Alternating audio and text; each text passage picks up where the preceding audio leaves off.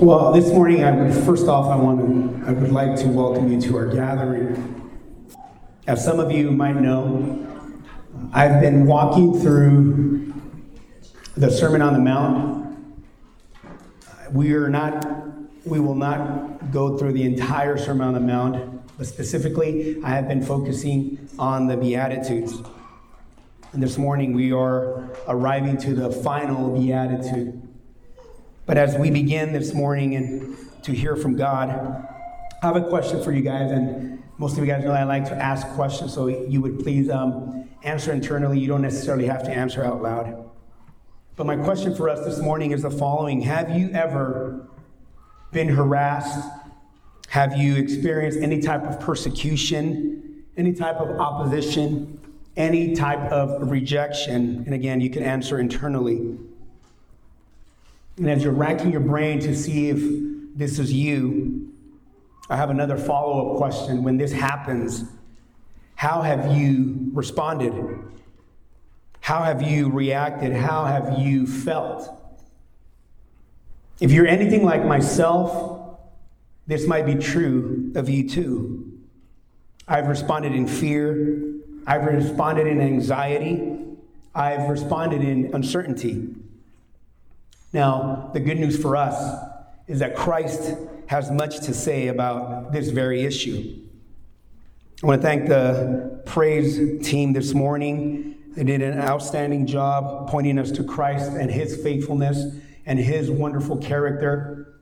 And as we're singing these words of trial and persecution and the realities that our, heart, our, our hearts are so prone to wander, my prayer this morning and is that both you and I were encouraged as we heard these truths. So, uh, like I said at the beginning, I have been walking through the Beatitudes. And just for a show of hands, how many of you have been here through all of the Beatitudes that I've gone through? Or at least heard them? Okay, then I have a follow up question. Um, there's a word that's being repeated over and over and over again in the Beatitudes. And if you think you know the answer, uh, put your hand up. Okay, Chuck was the first one. Uh, and what is that word, Chuck? Oh my goodness, he said it in Greek. And just for that, I kind of want to encourage him with this book. Come up here. Um, wow.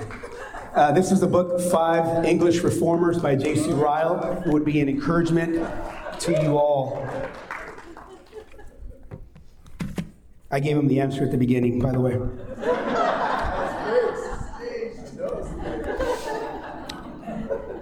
All right, so what are the Beatitudes? The Beatitudes are the opening statements on in the Sermon on the Mount. But these opening statements were not just made by any person, they were made by the second person of the Trinity, which is the Lord Jesus Christ. This is not his first sermon, but it is a collection of his entire sermon that has been recorded for us. That is, this is his first recorded official sermon this is what some have called the manifesto of the king or the king's constitution, if you will. And we are so blessed that both you and I have a copy of his manuscript right here before us. And it's contained in the Gospel of Matthew, starting in Matthew chapter 5 through 7. So if you would be kind enough to follow along with me, Matthew 5, starting in verse 1. Matthew 5, starting in verse 1. Seeing the crowds, he went up on the mountain, and when he sat down, his disciples came to him. And he opened his mouth and he taught them, saying, Again, this is, we're getting a description of what Christ was doing. And here comes his first word. Verse 3 Blessed are the poor in spirit, for theirs is the kingdom of heaven. Blessed are those who mourn, for they shall be comforted. Blessed are the meek, for they shall inherit the earth. Blessed are those who hunger and thirst for righteousness, for they shall be satisfied. Blessed are the merciful, for they shall receive mercy. Blessed are the pure in heart, for they shall see God. Blessed are the peacemakers, for they shall be called sons of God. And that's what we've covered so far. So please allow me to rephrase and to review what we've covered because there's a lot of you that are joining us for the first time.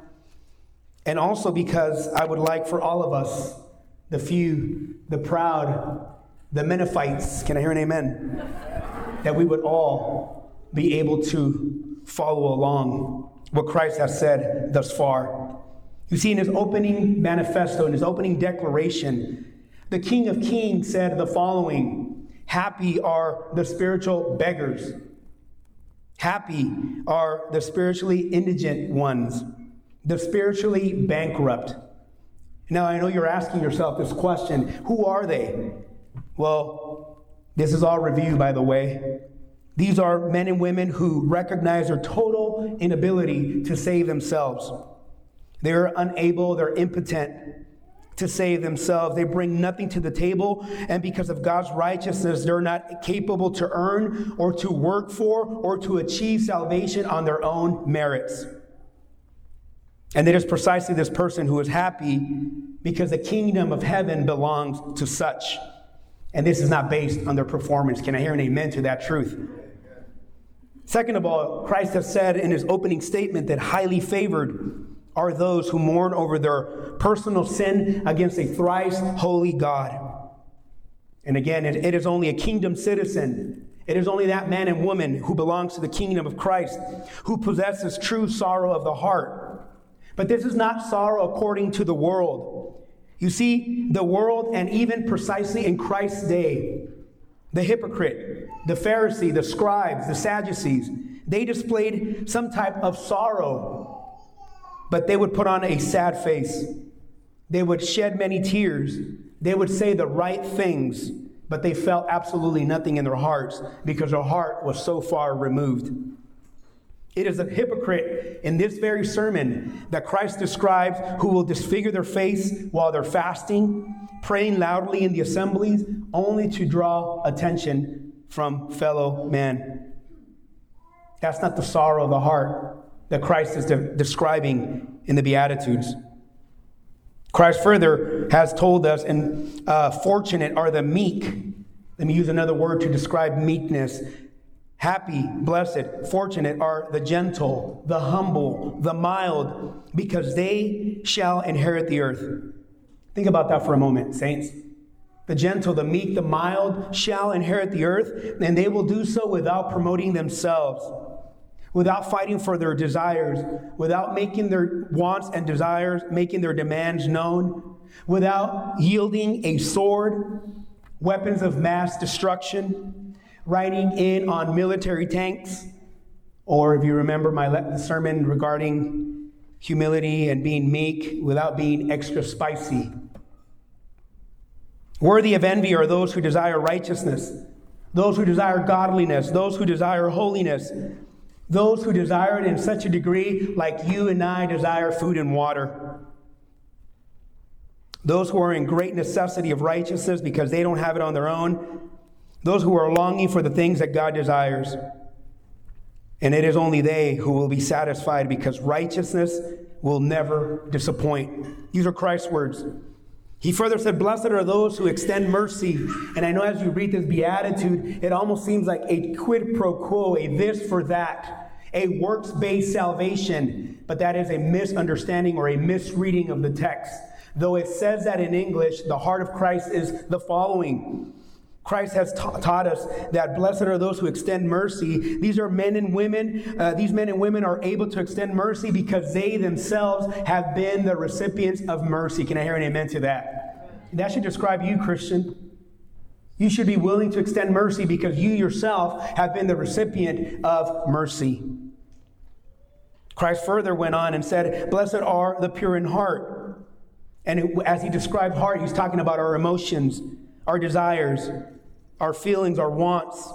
And Christ said, Happy are those who have clean, pure emotions, emotions that are not forbidden, uh, uh, that are corrupt from any sin or guilt, any evil desire, any, uh, any, any form of falsehood, emotions that are sincere, unstained with any guilt, pure in the eyes of God. Now, this is weighty, and if you're honest, we should all feel, we should all feel overwhelmed.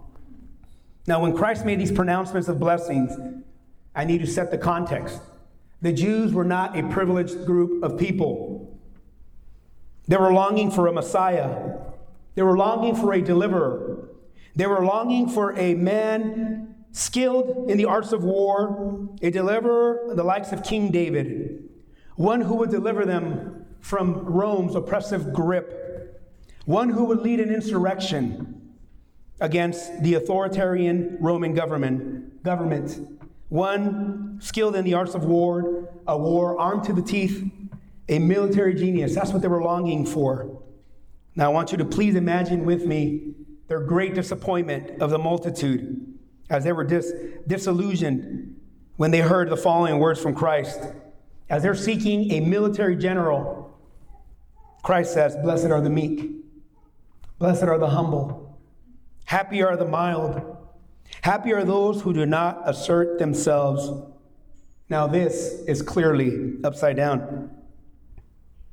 In addition to this, Christ continued giving us his manifesto and he shocked them when he said the following Blessed are the peacemakers, for they shall be called sons of God. Again, his disciples were not influential, they had no political power. They were blue collar working folk like you and I, fishermen. Some of them were zealots. And the same goes to his immediate audience. They were oppressed, they were marginalized, they were silenced, they were abused, they were persecuted, they were taxed heavily by Rome. So, as we consider these truths, it is fair for us to conclude that these, word, these words, these opening statements from Christ, were unsettling and confusing to them. How can I say this? Because I know they tend to be unsettling and confusing in my heart. And it might be so with you. And why is that? Why are these words unsettling and confusing in our hearts. Why? Because my heart tends to respond completely the opposite of any of these Beatitudes. Can I hear an amen? We tend to respond the opposite. Absent the Spirit of God working in our hearts, I do not want to admit my spiritual poverty. I'm able to save myself. I have a record, I have a report card of all the good things that I have done, and God owes me salvation. I don't want to admit my spiritual poverty. Absent the Spirit of God working in my heart, I don't want to see the gravity of my sin. I minimize my sin. I make peace with my sin. I compromise. I seek my sin.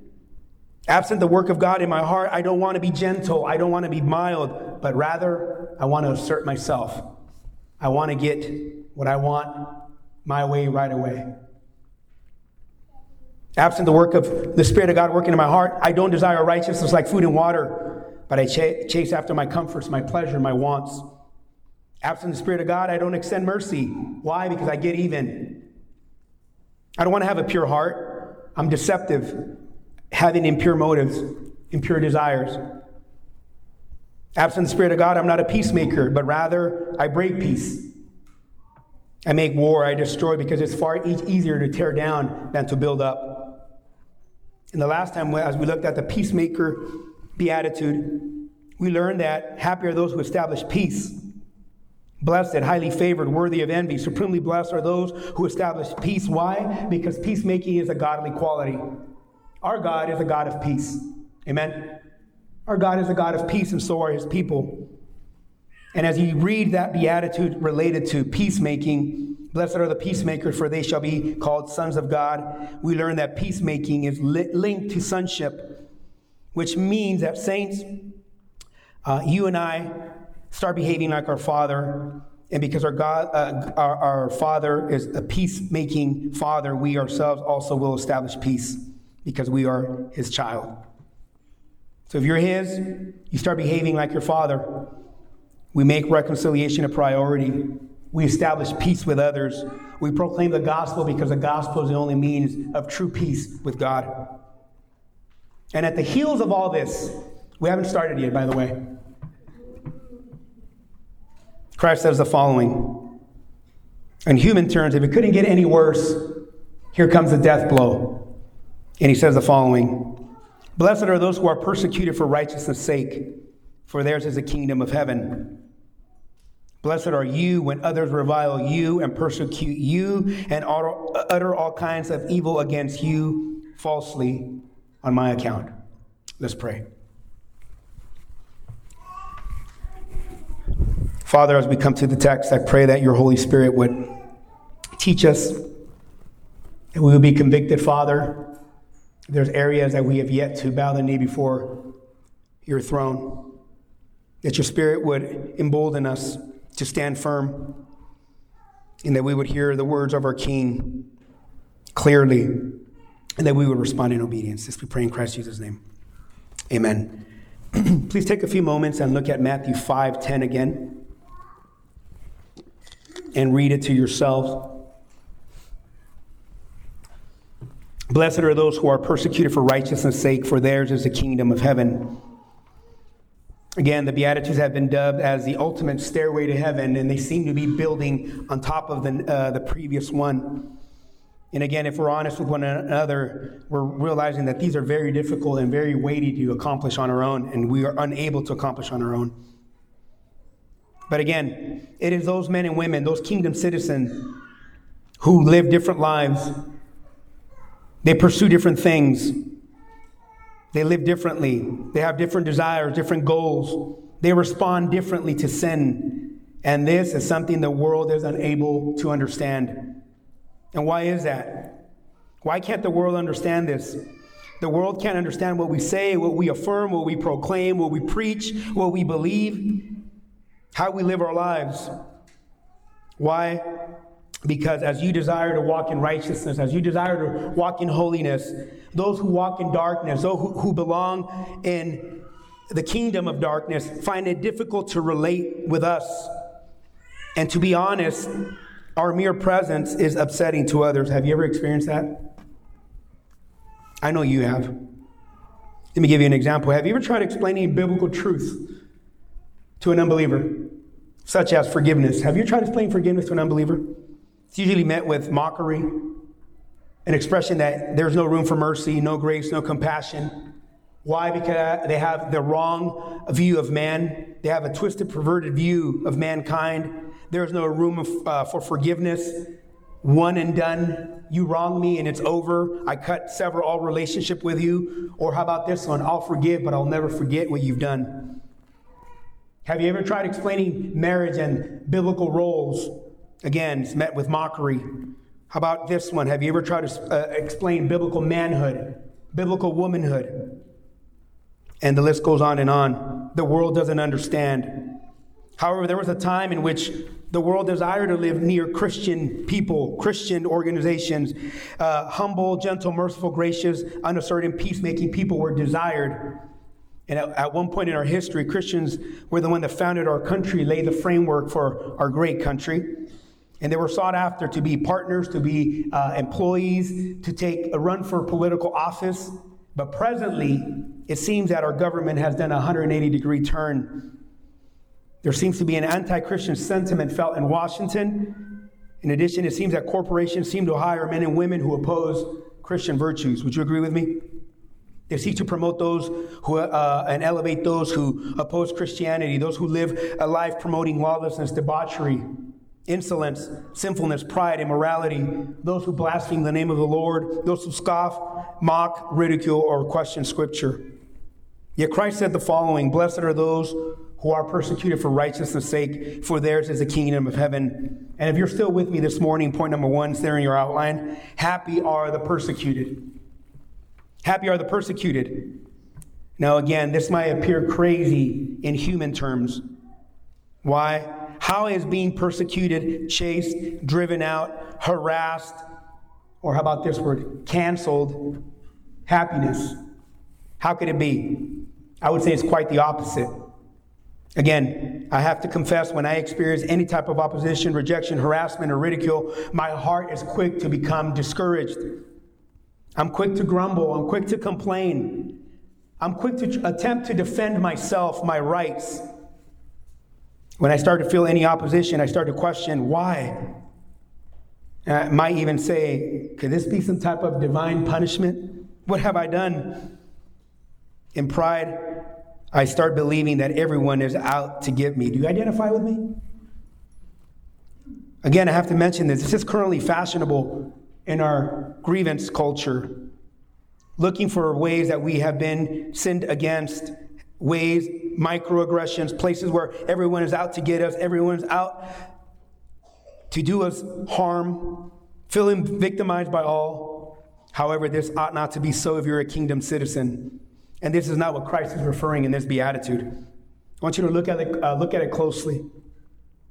I want you to consider what Christ is saying in these words. I'll read it again. Blessed are those who are persecuted for righteousness' sake, for theirs is the kingdom of heaven. So, in order for this beatitude to be true, persecution must be for the following, and it's there in your outline persecution for righteousness' sake. Perse- persecution for righteousness' sake. So, persecution in and of itself is not a sign of blessedness. Would you agree with me? Right now, currently, as I speak, hundreds and thousands of men and women are experiencing persecution for additional things. And both you and I could experience rejection, persecution over an ideology, over a political affiliation, whether or not you wear masks, whether or not you take a vaccine. You might also experience persecution because of your acts of foolishness. Can I hear an amen? Because of your personal preferences because you lack wisdom for poor choices, because you voice your strong opinions or your convictions. But seldom, I would say, that we suffer persecution for righteousness' sake. But this is the second time that Christ, in his opening statement, mention, mentions righteousness. Previously, he said in Matthew 5 6, Blessed are those who hunger and thirst for righteousness, for they shall be satisfied. So Christ is affirming that there is happiness in pursuing righteousness.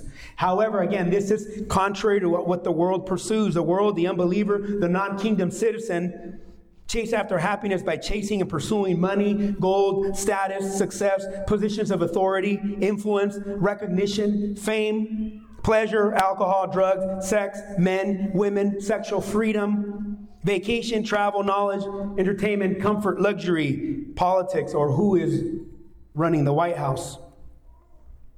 However, Christ says the following that happy are those who hunger and thirst for righteousness' sake, because it is only that that will truly satisfy.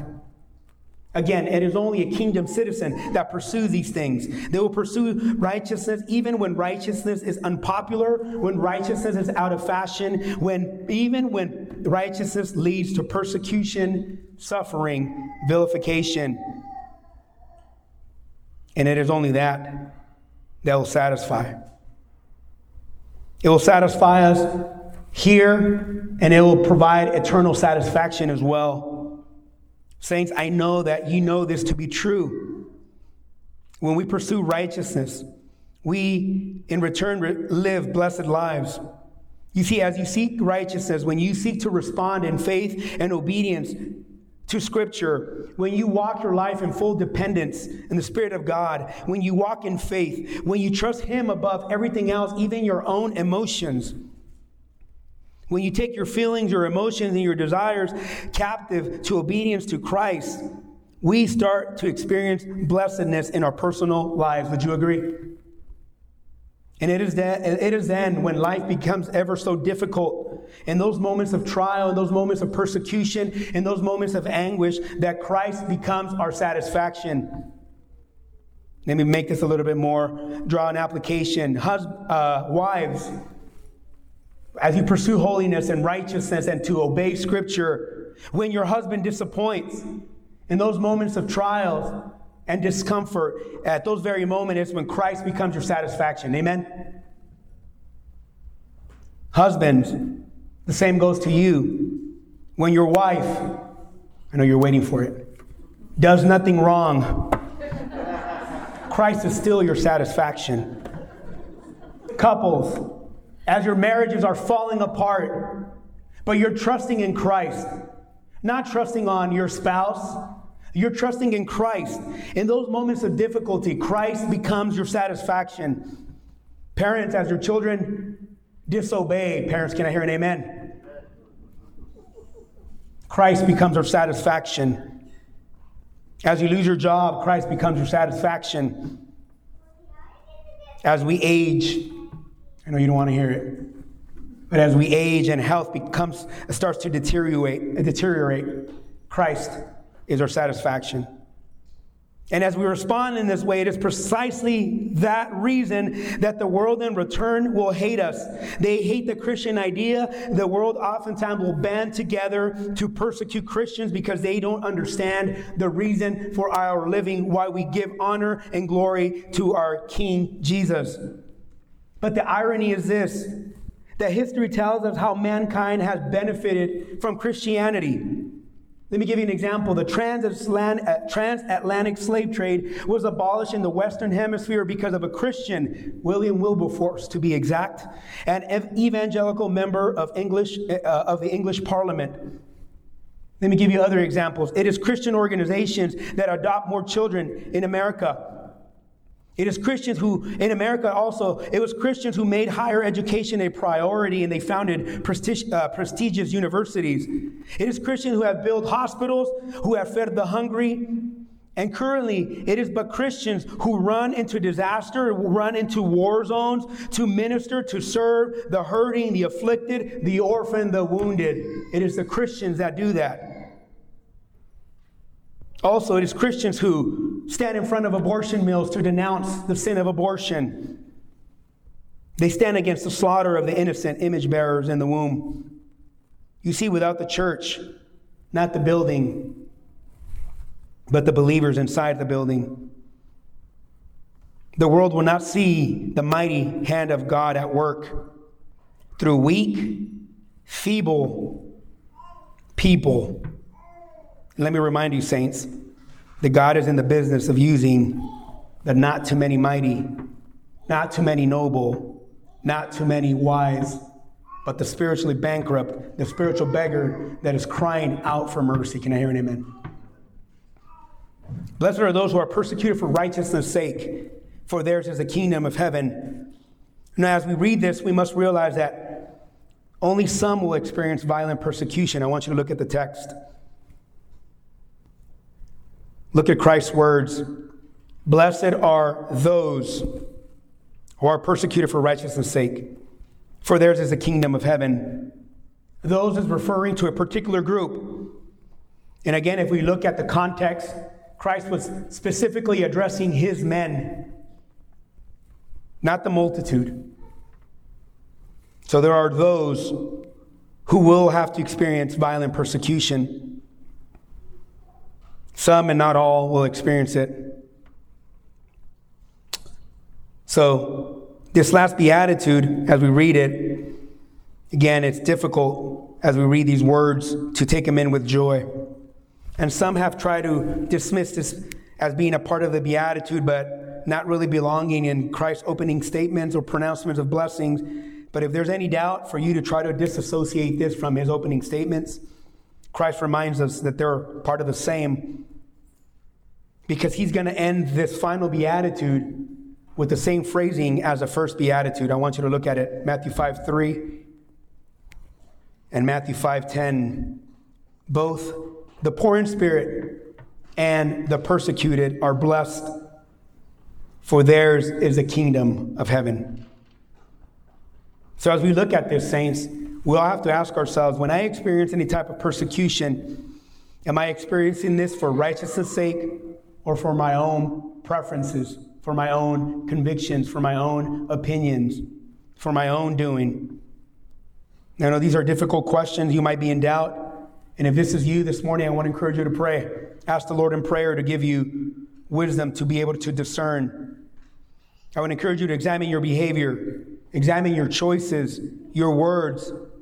In addition, take uh, use the benefit of godlier men and women that are around you, those that you trust, those that are not, that are not going to give you their own opinion, but rather they're going to point you to Holy Scripture and have them look into the situation and help you determine if you're being persecuted for God, for righteousness' sake or for your own foolishness. Matthew 5:11, Jesus said, "Blessed are you when others revile you and persecute you and utter all kinds of evil against you falsely on my account." I want you to notice that Christ provides additional insight and he expands what persecution looks like. See, again, church history is replete with examples of faithful men and women, and yes, even children, who were physically persecuted, imprisoned, beaten, and executed for their faith. So it goes without saying that persecution has manifested itself with the sword. But Christ is now teaching us that persecution is also present or manifests itself with the tongue, with words. See, there's been an example in uh, church history, again, where men and women have been slaughtered for their faith. And Jesus said the following Blessed are you when others revile you and persecute and utter all kinds of evil against you falsely on my account. Point number three, if you're still with me this morning persecution with words. Persecution with words. I think this kind of hits home right now because currently in our culture, there's much emphasis on controlling speech. You see this in the political arena. Oftentimes, dissenting opinions are, or diversity in thought are labeled as hate speech. Facts, truth, and, and logic are most often called hateful, divisive, because it makes uh, a few people uncomfortable.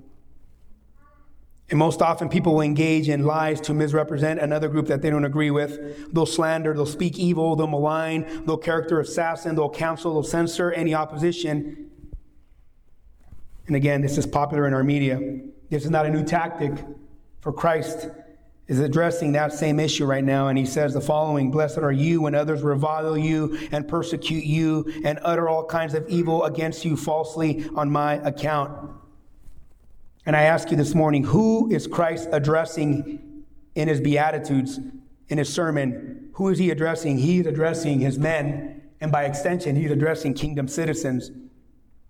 Though not all will experience violence, it appears that all will experience some type of persecution and that could be persecution with words. But Christ said, Happy are those that are criticizing and abusive or an angry or even being insulted. Happy are those that are lied against, that are slandered. Happy are those that their reputation has been damaged on account of Christ.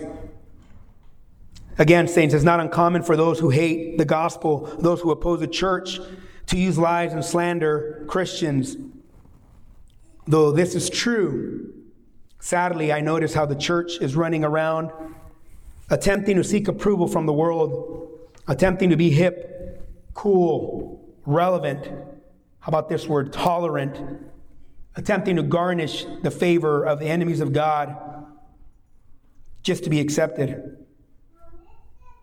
And persecution of the tongue will produce this. Oftentimes, refusing to stand on the truth, refusing to mention of sin, death, wrath, punishment, judge, righteous living, calling people to holiness because we want to be accepted. And a older, godlier, much wiser saint said that persecution manifests itself with the sword, and when it does, it purifies the church. Think about it. When persecution manifests itself with the church. Those that are not part of the church will not stick around. But persecution with the tongue does the following it causes the church to compromise, it causes the church to not stand on truth. It, ch- it causes the church to refrain from saying certain things for the fear of persecution. But this won't work, saints. The world will never accept us because they fundamentally hate the light. They love darkness. They love their sin. Again, absent the work of the Spirit, they will not see, they will not hear, they will not respond. They will not accept kingdom citizens because they hate God, they hate Scripture, they hate Christians. You don't believe me, which I think you do. But John the Baptist is a perfect example. He was a unique character. This was a rugged, manly man. He did not desire the finer things in life. He was a simple man. How can I describe this in modern vernacular? He took his coffee black from AM He was on a strict special diet wild honey and locusts. He had a unique sense of fashion, one that deprived him of any comfort.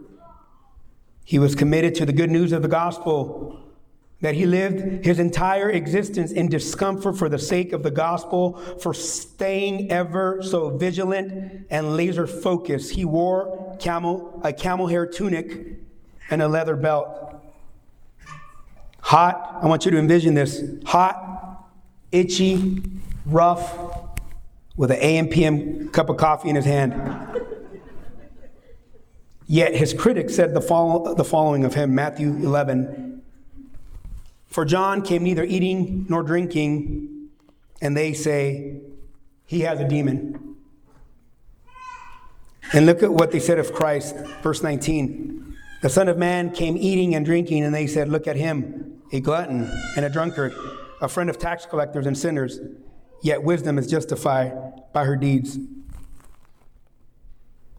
Jesus further stated on how the world will never accept us no matter what we do. In John 15, starting in verse 18, if the world hates you, know that it has hated me before it hated you. If you were of the world, the world would love you as its own. But because you are not of the world, but I chose you out of the world, therefore the world hates you. Remember the word that I say to you a servant is not greater than his master. If they persecuted me, they will also persecute you. If they kept my word, they will also keep yours. But all these things they will do to you on account of my name, because they do not know him who sent me. This is the reality, saints. Godly living, godly living will result in some sort of persecution, either by the hand, in the form of violence, or by the tongue in the form of evil lies and slander. Though not many might be burning at the stake some of you might be experiencing some sort of persecution. But I want to encourage you with this verse. It's right there in your outline, 2 Timothy 3:12. And it says the following, indeed all all repeat those two words. Indeed all who desire to live a godly life in Christ Jesus will be what? Persecuted. Make that your life verse. At uh, Matthew 5, 10 and 11 again. Blessed are those who are persecuted for righteousness' sake, for theirs is the kingdom of heaven. Blessed are you when others revile you and persecute you and utter all kinds of evil against you falsely on my account. I want you to look at the text again and help me out. Who is doing the persecuting? The simple answer would be at a glance, it appears that it's the world kingdom of darkness, possibly the government, possibly culture.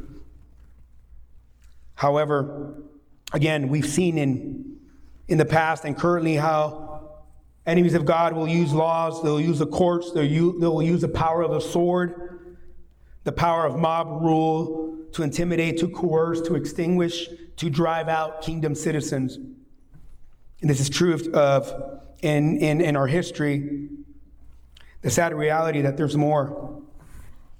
Because there's attacks that come with in, in, in word form, and sometimes these attacks come from within, from within the church, from fellow Christians, from fellow church members, from brothers and sisters that you care, you cherish, and you love, from your friends, from your families that at times behave sinfully. And I would say that it is these attacks that sting the most. You see, we kind of expect for the enemies of God to stand against Scripture to question its infallibility, its veracity, its accuracy. They twist and mangle the text, but we don't expect that from fellow Christians. And it's extremely painful when those that walk among us use hateful words to tear down, to gossip, to slander, to revile one another.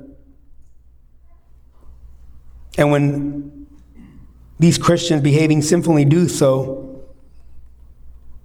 it stings and it's painful. I would say that the pain is more profound. And in a group this size, I trust that you've experienced this. I know you have. I know some of you that have been personally mocked or ridiculed by other so called Christians, other family members, just because you have an allegiance to Christ and to His Word. Amen? I know you have. Why? Because you seek to honor Christ above all things. Some of you have been mocked because you show care and sacrifice love and allegiance to your church family over your personal or your human, earthly family. Or about this one, when you faithfully point a struggling brother, a sinning brother to Scripture, I know you felt the pressure or you felt the sting when they reject God's word. I know you felt the sting when they say, Come on, man, give me a break. I don't want to hear that right now. Do you think you're better than me? Are you judging me right now? Why are you so narrow minded? You've been brainwashed. Or how about this one? You belong to a cult. Why can't you think on your own? What happened to you? How can you believe in such an outdated, irre- uh, irrelevant book written by men to say whatever they wanted to say? When we hear these words from so called Christians or Christians behaving sinfully, it stings. And it is also a form of persecution. But allow me to remind you this morning that God allows persecution for a purpose. Amen? You're not convinced, but He does. God allows persecution of kingdom citizens for a purpose. And the Puritan writer Thomas, Thomas Brooks stated in his book, Precious Remedies for Satan's Devices, and I'm going to par- paraphrase here, but he said, he wrote that it was not, uh, Stephen saw the heavens open and Christ standing at the right hand of God only when stones were launched towards him and when he was but a short step between him and eternity. And this is true. God uses persecution to reveal himself and his faithful character. And he gives us a heavenly perspective. It is there in the midst of persecution, in the thick of it, when persecution starts to heat up inside that hot and fiery furnace, inside the lion's den, when boulders are flying your way, as you're facing the sword, as you're facing the guillotine, under Nero's oppressive reign, and yes, even with persecution with words, that Christ will appear. It is there that he is ever present. Can I hear an amen to that truth? Now, let me wrap this up. I know as you hear a sermon on persecution, there might be two possible responses. Maybe more, but I'm only going to focus on two. You know, some of you, as you hear this, some of you might be tempted to say, I'm ready. Bring it. I got my AR 15. I'm good to go. And because you feel this way, you might start looking for persecution. You might be tempted to behave obnoxiously. You might be tempted to provoke others. You might be fired up and willing to put yourself in unnecessary conflicts. And as you behave in such a way, you might strongly believe that you are only suffering persecution for righteousness' sake. But this is simply repercussions for your own foolishness. This is wrong. This is sinful. This is not what Christ is asking of you. Now, if I just described you this morning, be cautious. This might be your pride getting the best of you. You see, all of us, like Peter, could say the same thing. All of us, like Peter, will say, I will die with you, Christ. I will go to the cross with you. Though we might be saying this right now, it is true of some of us in this room at this very moment that you're living for yourselves. You're living to make yourself known, your own efforts, your own sufferings known. In pride, you just want to be recognized by others.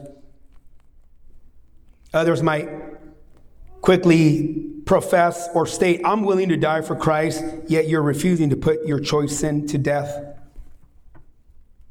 We're quick to say, I'll go to the guillotine, I'll go and, and meet whatever punishment is coming my way, yet you're refusing to kill your anger, your pride, your bitterness, your lying, your stealing, your immorality, your gossip, your lust your pornography, your self sufficiency, your drunkenness, your drug addiction. You, are refusing to put that to death, but you're quick to say, I will die for, uh, with Christ, I will die for Christ. Why? Because we're deceived. We will run towards our sin. We want to keep it alive, taking momentary pleasure in it, having a divided heart with secret compartments. I've said this before. In a divided heart, one compartment will say, I will die with Christ, I will die for Christ. And on the other secret compartment, we hide our choice sin. And if this is you this morning, allow me to exhort you to repent of your sin. Put your faith in Jesus Christ. Cry out for mercy. If this is you and you refuse to bow the knee before the King of Kings, you are behaving like the fool that is re- uh, recorded in Psalm 14 that says, No God for me.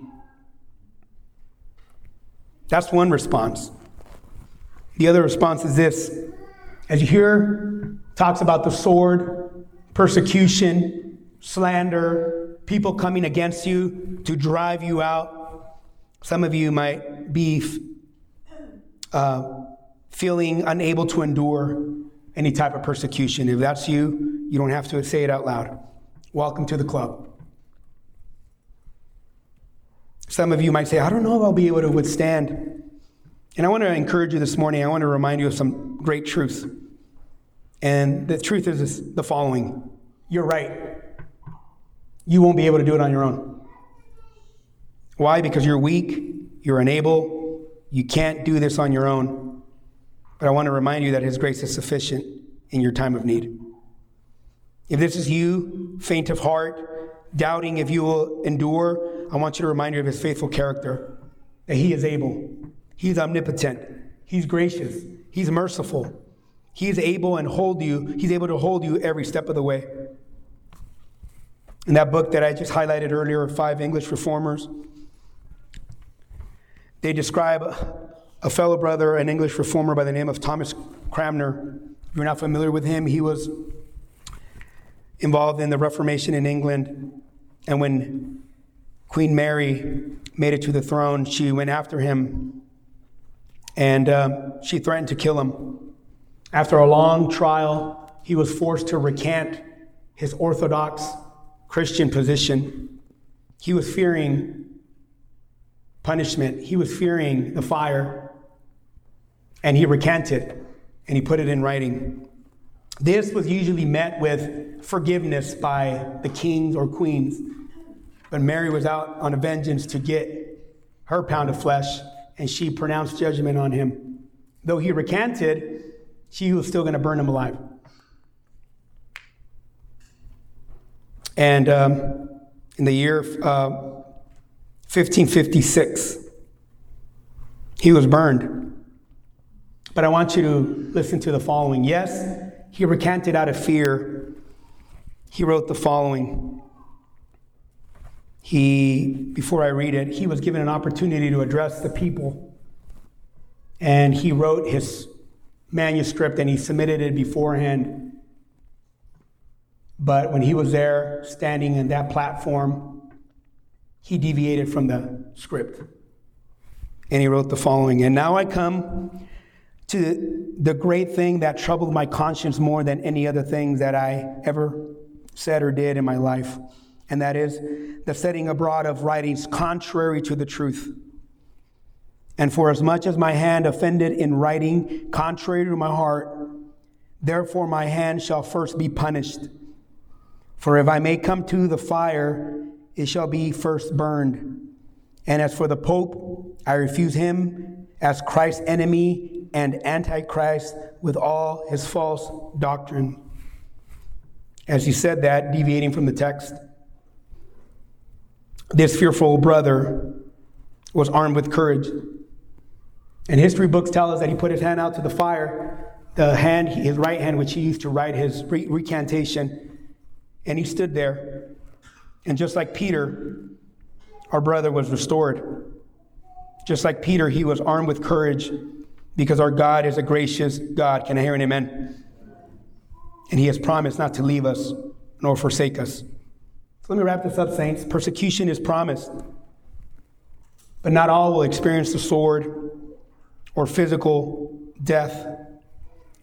Most of us, all of us, will, perse- uh, will experience persecution with words that might cause our hearts to become discouraged, what might cause us to compromise. However, in those moments, His grace is sufficient. And my prayer this morning is the following that as you experience persecution for righteousness' sake, that you would remember the words of the one who was truly persecuted. That you would remember the words of the one who was abandoned, who was persecuted by his enemies, by sinful men, by a sinful government.